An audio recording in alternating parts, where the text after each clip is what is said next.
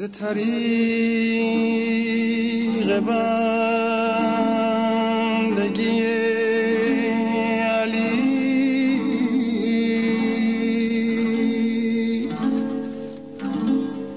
ز طریق بندگی علی ناگرد بشر به خدا رسد.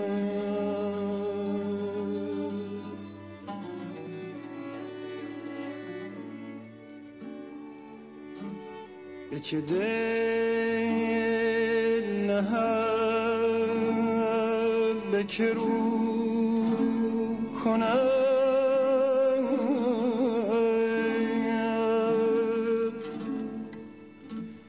به چه سور بند به کجا رسد،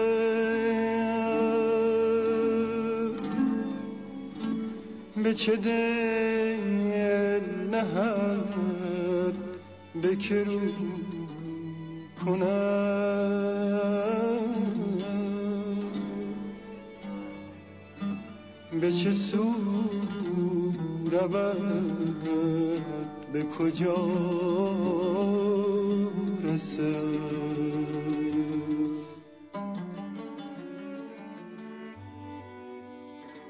اینک فصل ششم پادکست هان، خاک پی حیدر.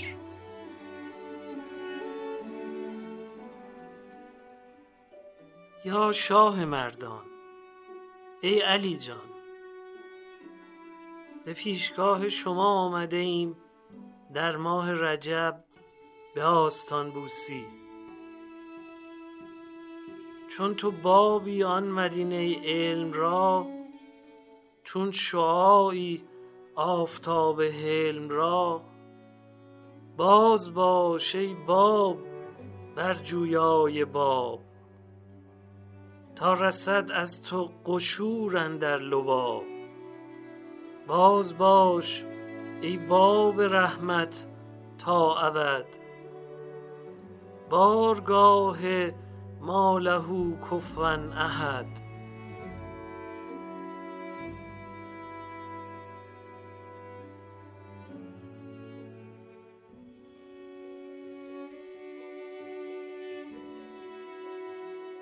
یاد دارم اول بار که از بحر نجف سوی بارگاهتان آمدم، فکرهای مختلف و خواطر چون قطارها که در مسیری شتابناک از کنار هم می‌گذرند جانم را آشوبناک می‌کرد. یک بار دیدم دیوار بلند آجری مشهون از علیهای سبز کوفی پیش نظرم هست. سبحان الله، من نگفتم، از زبانم خواستند الله اکبر بگوید، خواستندم که تحلیل و تسبیح بگویم، دست من نبود و به خودم نبود. الله اکبر، چه کبریایی و چه عظمتی.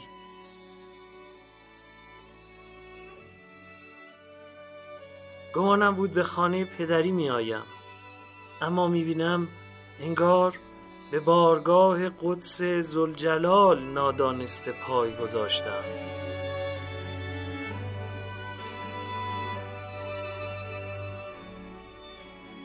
عالم ار هجده هزار است و فزون، هر نظر را نیست این هجده زبون.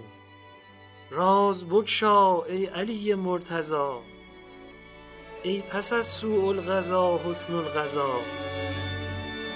یا تو واگو آنچه عقلت یافته است، یا بگویم آنچه بر من تافته است. از تو بر من تافت چون داری نهان، میفشانی نور چون مه بی زبان.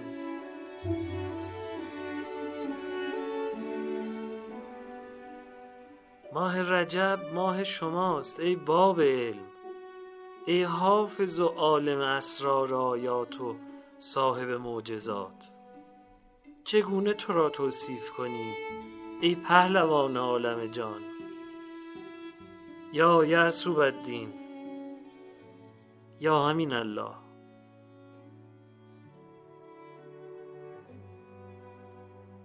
در شجاعت شیر ربانیستی، در مروت خود که داند کیستی.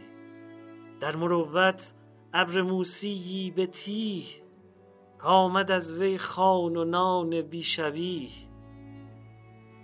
ابرها گندم دهد کان را به جهد، پخته و شیرین کند مردم چو شهد.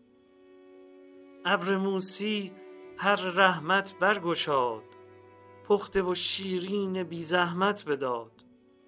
از برای پخت خاران کرم، رحمتش افراخت در عالم علم. تا چهل سالان وظیفه وان عطا، کم نشد یک روز زان اهل رجا.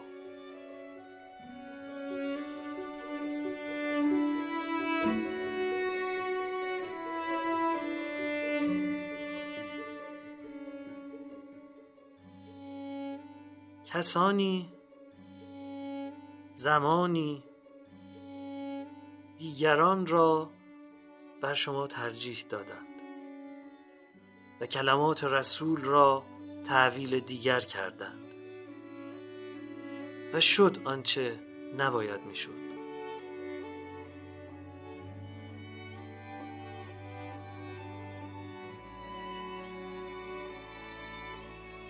تا همیشان از خسیسی خواستند، گندناو و تره و خس خواستند.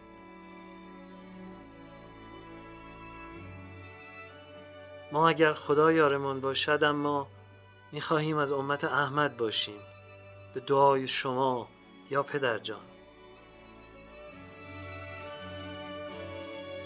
امت احمد که هستید از کرام، تا قیامت هست باقیان تمام.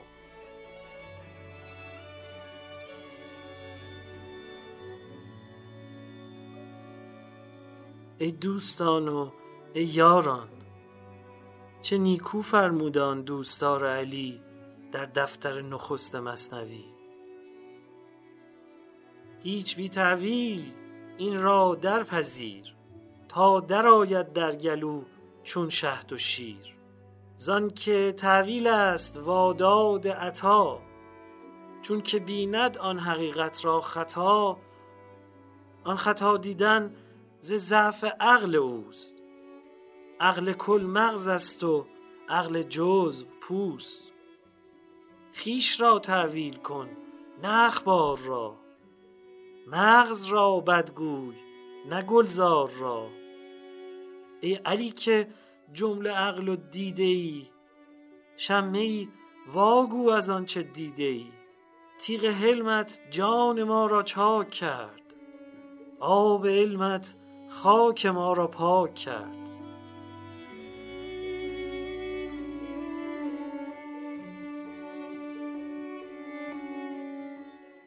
مولای ما، بارها اندیشیده ایم که چگونه شما را توصیف کنیم. آخر حسن تو ز تحسین تو بسته است زبان را.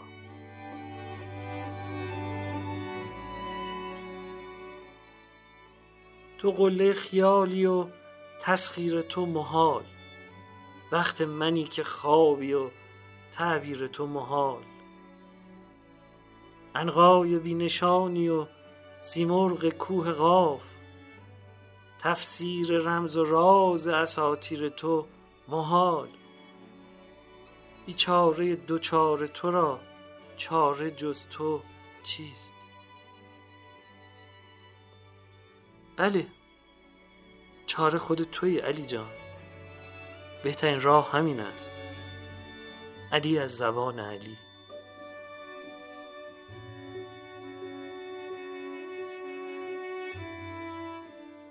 این فصل هر روز از زبان خودتان برای یاران و همراهان شما را نقل گفته ایم. شانزده رجب از تغییر قبله سوی کعبه سخن گفته ایم.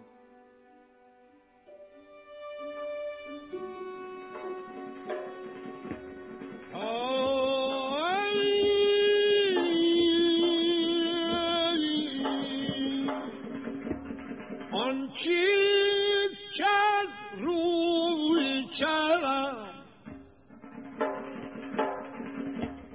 با چون معنی یاری کنم در جای بدکاری چون من یک کم نیکو کاری کنم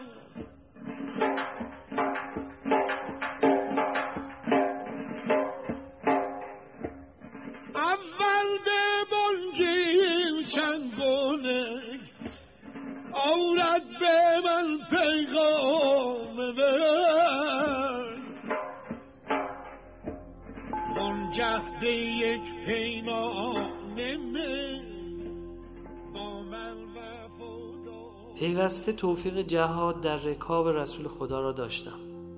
با پدران و فرزندان و برادران و عموهای خود می جنگیدیم و تا مرز کشتن آنها پیش می رفتیم.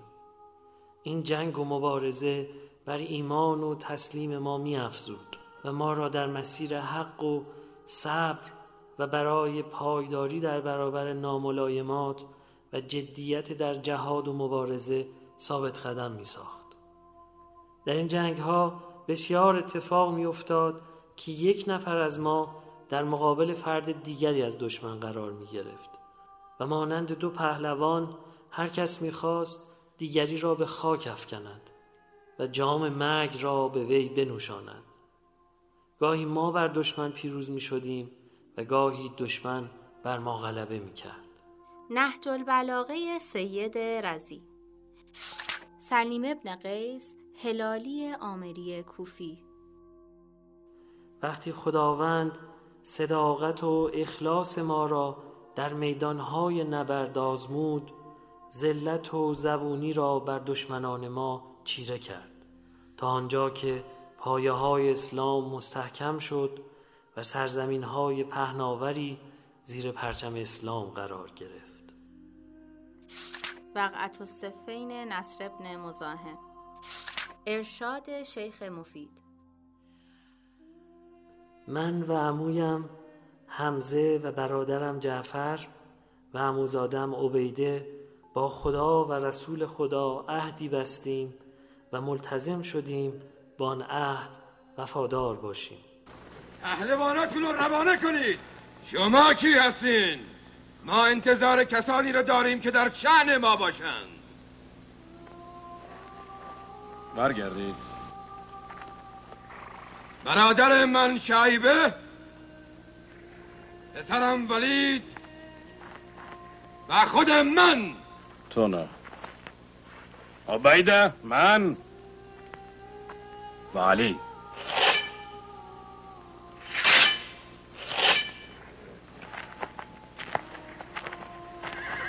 ما در شأن شما هستیم. لا اله الا الله محمد رسول الله.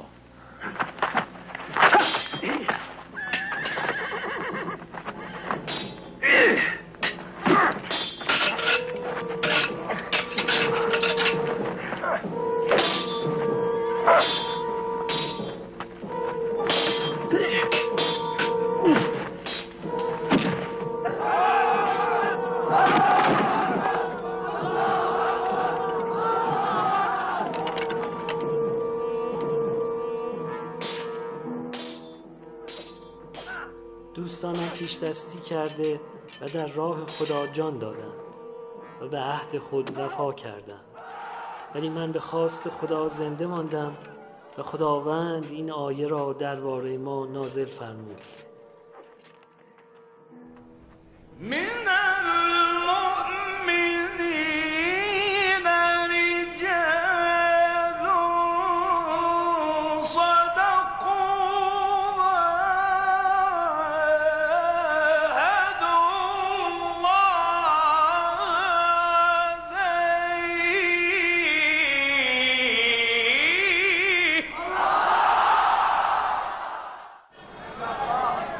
فمنهم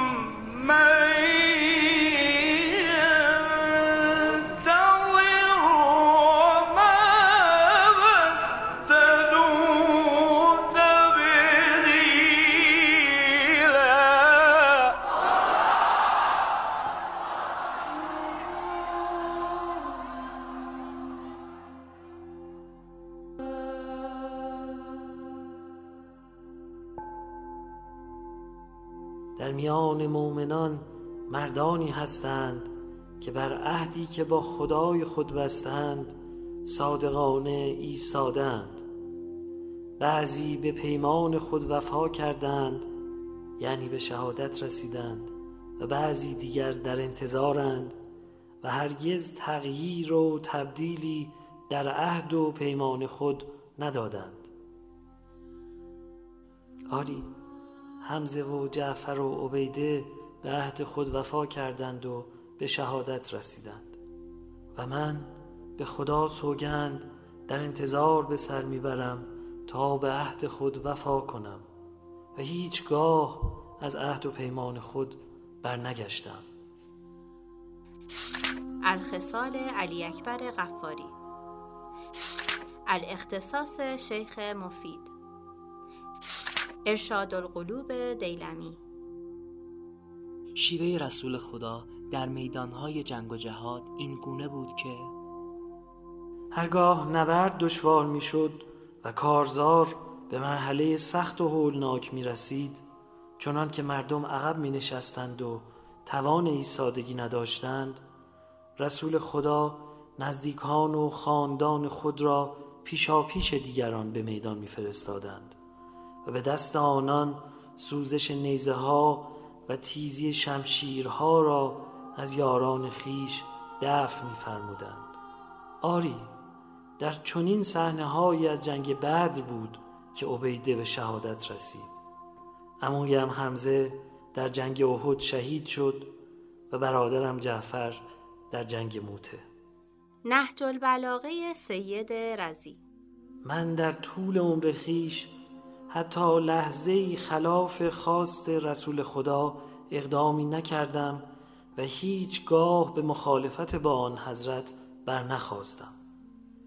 در موقعیت‌های دشوار و هنگامه‌هایی که پهلوانان شجاع از نبرد عاجز می‌شدند و شیردلان قهرمان از کارزار باز می‌ماندند و دست و پایشان از ترس می‌لرزید، تنها من بودم که جان خیش را فدای رسول خدا می‌کردم و برای دفاع از آن حضرت سر از پا نمی‌شناختم. البته این همه لطف خدا بود بر من که چنین توان و توفیقی به من عطا فرموده بود. وقعت الصفین نصر ابن مزاحم، امالی شیخ مفید، امالی شیخ توسی، کشف القمه اربیلی. گل بچه جان فسود از او، کور دلم نسود از او، نامید نتفان بود از او، باشد چه دلداری کنم علیلی علیلی علیلی دا. گفتم گرین نکشودم، زن چاره تا من بودم، گفتم منش فرمودم تا با تو تراری کنم. هر دین و آیینی باید برای خودش آداب و نشونه‌های تعیین کنه تا پیروانش بتونن با همدیگه احساس همبستگی ایمانی کنن و دین خودشون رو گسترش بدن. اگه جز این باشه هیچ دینی گسترش پیدا نمی‌کنه و باقی نمی‌مونه. آدم‌ها باید لابلای مشغله‌های روزمره زندگیشون یاد هدف اصلی زندگیشون هم بیافتن و دین همین کاربردو داره که بتونه به زندگی آدم‌ها معنی بده. اما روزمرگی و مشغله باعث فراموشی میشه و همین آداب و نشانه‌های دینی ان که آدم‌ها رو به یاد پیام‌های دینیشون میندازن. قبل از اسلام هم ادیان و آیین‌های مختلفی نشانه‌های خاص خودشون رو داشتن و همین نشانه‌ها به بقای دین و همبستگی و یکرنگی پیروان ادیان کمک می‌کرد.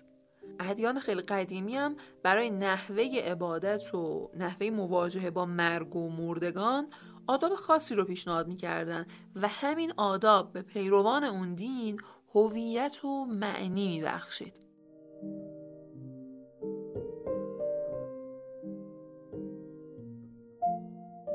مثلا در سیلک کاشان خودمون باستانشناس‌ها از نحوه دفن مرده‌ها فهمیدن که اینجا هر دو انسان‌های متعلق به هر دو تمدن قبل و بعد آریایی زندگی می‌کردن. چرا؟ از روی آداب خاصی که توی دفن و کفن اونها رعایت شده بود فهمیدن.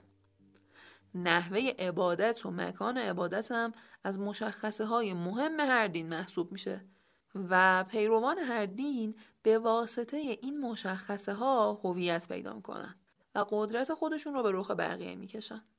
اگه حاکم مسیحی معروف یمن یعنی ابرهه یا همون آبراهام برای نابود کردن کعبه لشگرکشی میکنه، برای اینه که نمیخواد عبادتگاهی که خودش ساخته کمتر از کعبه مورد توجه قرار بگیره. پس پیروان هر دین با عبادتگاه‌های خودشون هم هویت پیدا میکنن دیگه و نمایش قدرت میدن. مکه قرنها قبل از ظهور اسلام هم یه عبادتگاه مهم در شبه جزیره عربی بوده. حتی بعضی مورخا معتقدن که اسم مکه از مکرب گرفته شده که لقب مذهبی رایج تو جنوب عربستان فعلی بوده و این کلمه هم از ریشه قرب و تقرب بوده، یعنی در واقع مکه در این معنا با تقرب و نزدیکی به خدا هم معنا و هم ریشه است. طبق روایت قرآن هم ابراهیم نبی به عنوان پدر ادیان ابراهیمی جهان پایه‌گذار خانه کعبه بوده. هرچند روایاتی هم وجود داره که کعبه در واقع به دست حضرت آدم ساخته شده و بعدها ابراهیم فقط بازسازیش کرده. اما عبادتگاهی که برای پرستش خدای یگانه و یکتا ساخته شده بود، چند قرن قبل از ظهور اسلام به خاطر تسلط قبیله یمنی خزاعه به مکه به مرکز بتپرستی تبدیل میشه و انواع و اقسام بت‌ها در داخل و اطراف کعبه نصب میشن.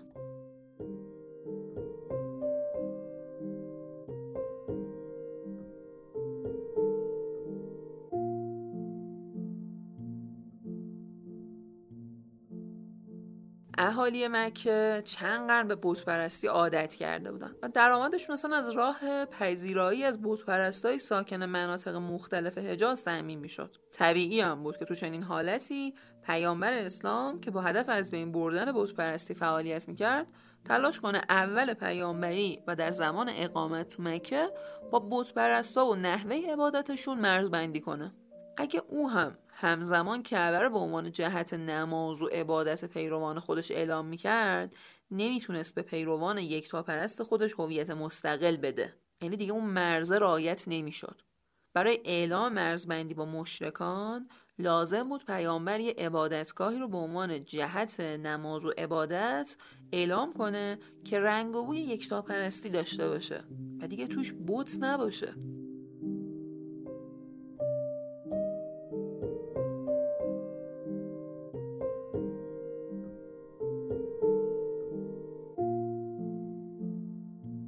موقع مهمترین قبله یکتاپرستا مسجد الاقصای فلسطین بود که مورد احترام همه ادیان از جمله یهودیان و مسیحیان هم بود. اونطور که از گزارش‌های تاریخی پیداه، شهر مکه بیشتر شامل بتپرستا بود و گروه کمی هم که به آیین یکتاپرستی ابراهیم باور داشتن به عنوان حنیف شناخته می‌شدن. این گروه اگرچه بتپرست نبودن ولی تنش خاصی هم با بتپرستا خوب نداشتن، چون به نظر میرسه قدرت خاصی برای مقابله با شرک و بتپرستی نداشتن. اما یثرب از چند قرن قبل از ظهور اسلام شاهد حضور قبایل مختلف یهودی بود و حتی تو دوره‌ای یهودیان تسلط کامل به این شهر داشتن. در نزدیکی‌های ظهور اسلام بین یهودیان یثرب با اعراب غیر یهودی این شهر جنگ شدیدی بروز میکنه و قبایل غیر یهودی به کمک رومیای مسیحی موفق شده بودن یهودیای یثرب رو از مرکز شهر خارج کنن و سنگلاخای اطراف شهر به محل سکونت یهودیان تبدیل شده بود. با مهاجرت پیامبر به یثرب دیگه همزیستی مسلمانای اولیه با مشرکان کاهش پیدا کرد و حالا دیگه یثرب به مدینه النبی بدل شد و شهر شامل اکثریت مسلمونا و اقلیت یهودی بود. همزیستی با مشرکان باعث میشد که اولین مسلمونا برای ایجاد مرزبندی با اونا و شکلگیری هویت و همبستگی اسلامی به سمت جای غیر کعبه نماز بخونن. اما یک سال و نیم بعد از هجرت به مدینه و همجوار شدن با یهودیان قدیمی و ریشه دار مدینه، مسلمونا دچار تغییر شرایط شدن. یعنی شرایطشون عوض شد. حالا دیگه باید با یهودیان مرزبندی میکردن و از طرفی تلاش میکردن با محوریت دادن به کعبه زادگاه خودشون و اولین مرکز اسلام رو هر روز به یاد بیارن تا بتونن با انگیزه بیشتری برای بازگشت به مکه و پاکسازی اونجا تلاش کنن. طعنه‌هایی که یهودیان مدینه بابت نماز خوندن مسلمان‌ها به سمت قبله قدیمی یهود میزدن برای پیامبر و مسلمان‌ها دیگه آزاردهنده شده بود. قرآن هم تو آیه صد و چهل و چهار بقره گزارش داده که پیامبر از این طعنه‌ها آزار می‌دیده و در انتظار دستور الهی برای تغییر قبله بوده. یعنی خیلی دفعی نبوده این اتفاق. البته اینو هم تو آیه صد و چهل و دو پیش بینی میکنه که حتی تغییر قبله هم ممکنه از طعنه‌ها و نیش و کنایه‌های افراد کم عقل به مسلمان‌ها کم نکنه.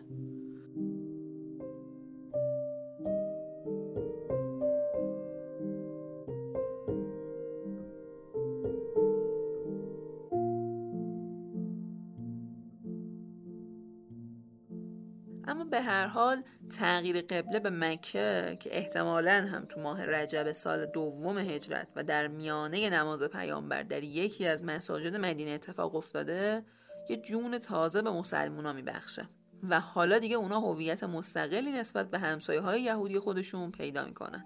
علاوه بر این که کعبه مورد احترام اهالی مناطق مختلف شبه جزیره بود و اعلام کعبه به عنوان قبله مسلمون‌ها باعث اعتماد بیشتر اونا به خودی بودن آیین جدید شد، از طرفی مشرکان مکه هم که به تازگی با بیرون کردن پیامبر و پیروانش از مدینه احساس راحتی کرده بودند، باز نگران شدن که پیامبر زادگاه خودش رو فراموش نکرده و با اعلام تغییر قبله انگار به اونا هم اعلام جنگ داده و عبادتگاه اونا رو هدف گرفته. در کنار همه این دلایل، کعبه چون منسوب به پدر ادیان توحیدی جهان بود، اسلام رو هم به عنوان یه دین توحیدی در مسیر استمرار و تکامل آیین ابراهیم بزرگ معرفی کرد.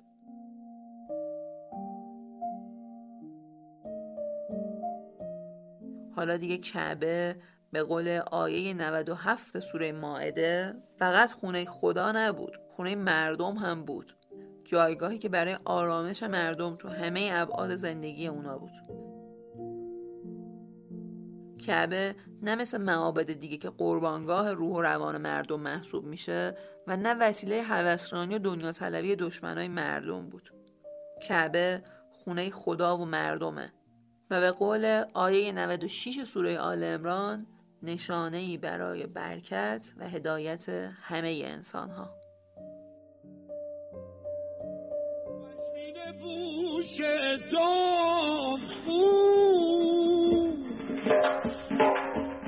از عشق نشنیدم بود، از مستیش رمزی بگو تا ترک عشیاری کنم.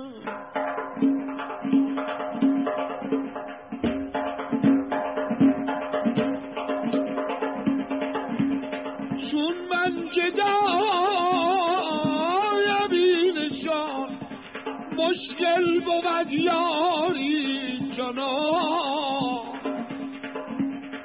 سلطان کجا عیش نهم بارند بازو میکنم. عزیز من نمانم نمانم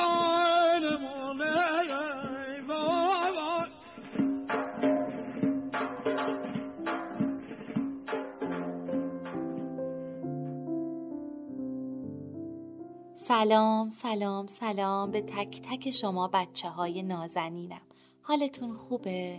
خوش میگذره؟ من دوباره اومدم با یه داستان و قصه دیگه. آماده این با هم بشنویم؟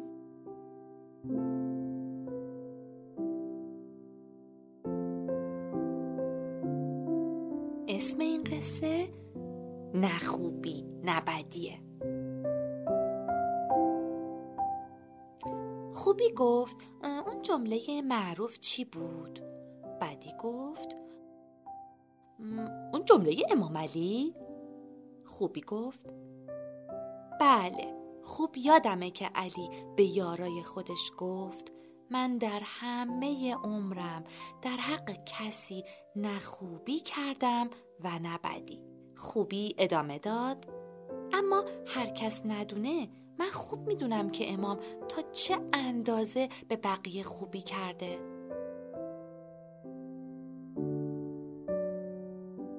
بدی گفت فکر میکنم منظور امام این بوده که اگه کسی به بقیه خوبی کنه پاداششو میگیره، پس در واقع در حق خودش خوبی کرده و کسی هم که به بقیه بدی کنه جواب بدیش به خودش برمیگرده، پس در واقع در حق خودش بدی کرده. که اینطور پس حالا بگو ببینم به نظرت آیا امام به کسی بدی کرده؟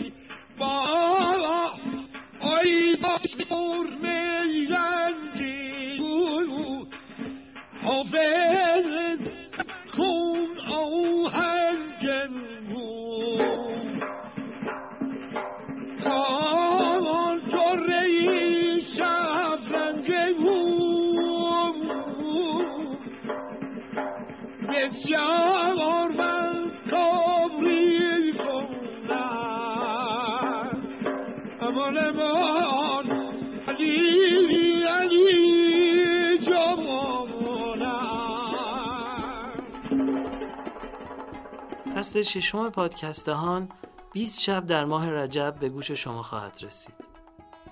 این پادکست دستاورد گروه پادکست های همیشه در میانه و شرکت داده گستر عصر نوین های وب صاحب امتیازش هست. از دوستان های وب تشکر میکنیم که با حمایتشون از پادکست هان زمینه ادامه این کار رو فراهم کردن.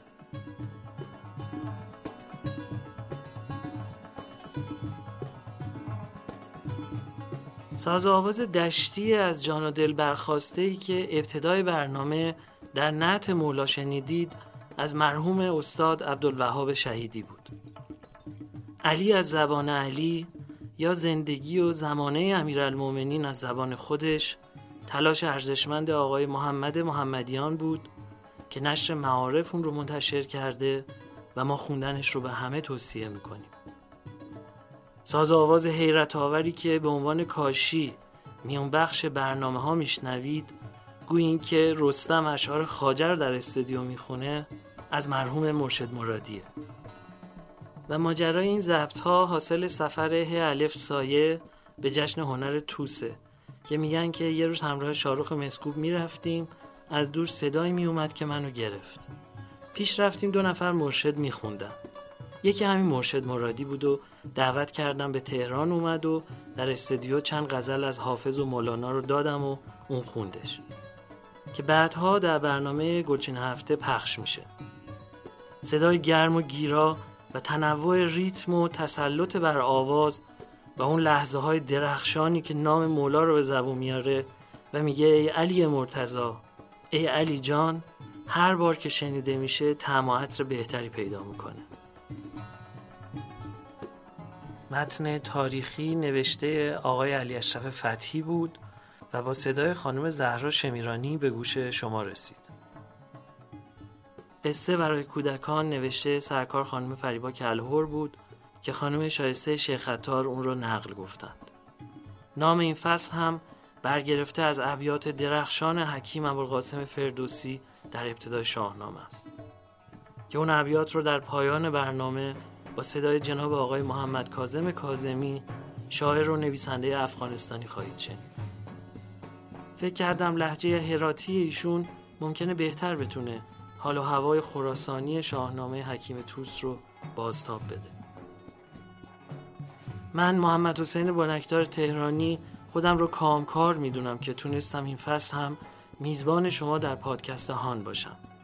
ممنونم که با کارهای ما در گروه پادکست های همیشه در میان همراه هستید.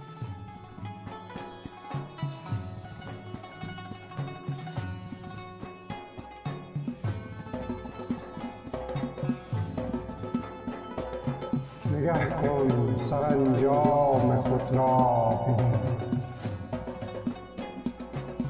نگه کن سرانجام خود را ببین که کاری نیابی بروبر گزین، برنج اندر آری تنت را رواست که خود رنج بردن به دانش سزاست،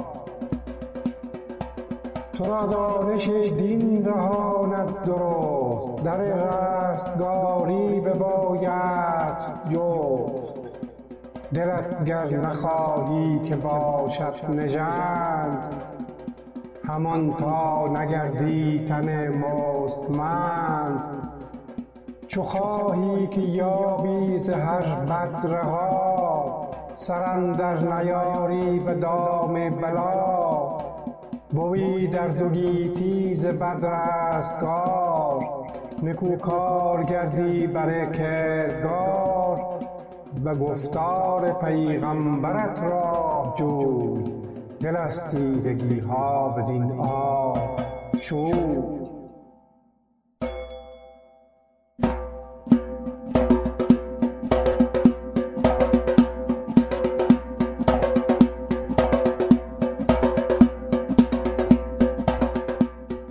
چه گفتان خداوند تنزیل و وحی، خداوند امر و خداوند نهی، که من شارستانم علیم در است، درست این سخن گفت پیغمبر است.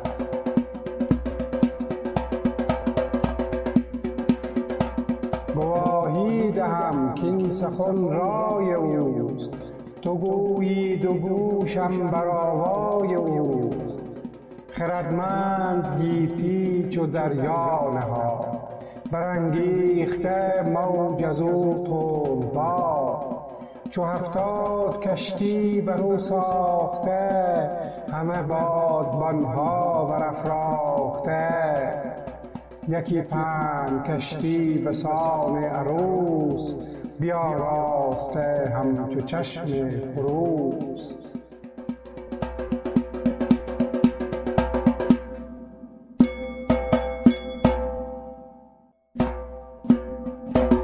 محمد بدوی اندرون با علی، همان اهل بیت نبی و وصی،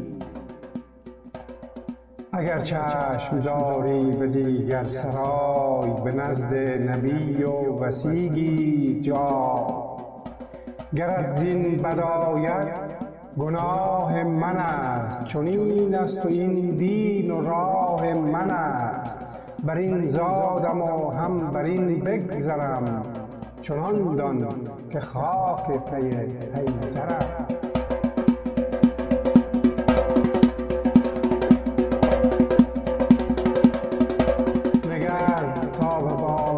نداری جهان نبرگردی از نیک پی همراهان، همه نیکیت باید آغاز کرد، چو با نیک نامان بوی هم نورد، از این در سخن چند رانم همی،